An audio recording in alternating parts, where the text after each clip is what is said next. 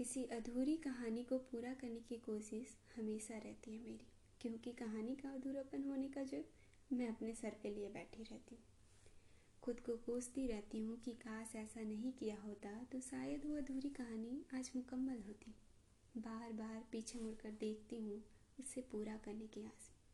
ऐसा लगता है मानो कुछ पीछे छूट गया हो जो मुकम्मल होने का इंतज़ार कर रहा हो। ऐसा नहीं है कि मैं आगे बढ़ने की कोशिश नहीं की। लेकिन अधूरी कहानी अक्सर पीछे से आवाज़ दे, रोक लेती है। उस आवाज़ को अपने अंदर रोकने की लाख नाकाम कोशिश करती हूँ, लेकिन अंततः मेरे कदम सदा की ओर खींची चली जाती है। जब तक उस कहानी तक पहुँचती हूँ, उसके शब्द किसी जर्द डायरी के कोरे पन्नों के बीच बिखरे नज़र आते हैं।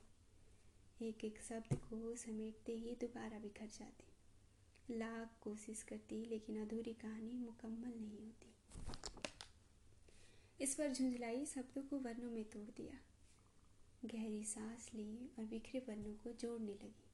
धीरे धीरे नए शब्द बने, नई कहानी बनी और इस बार की कहानी मुकम्मल थी। शुक्रिया।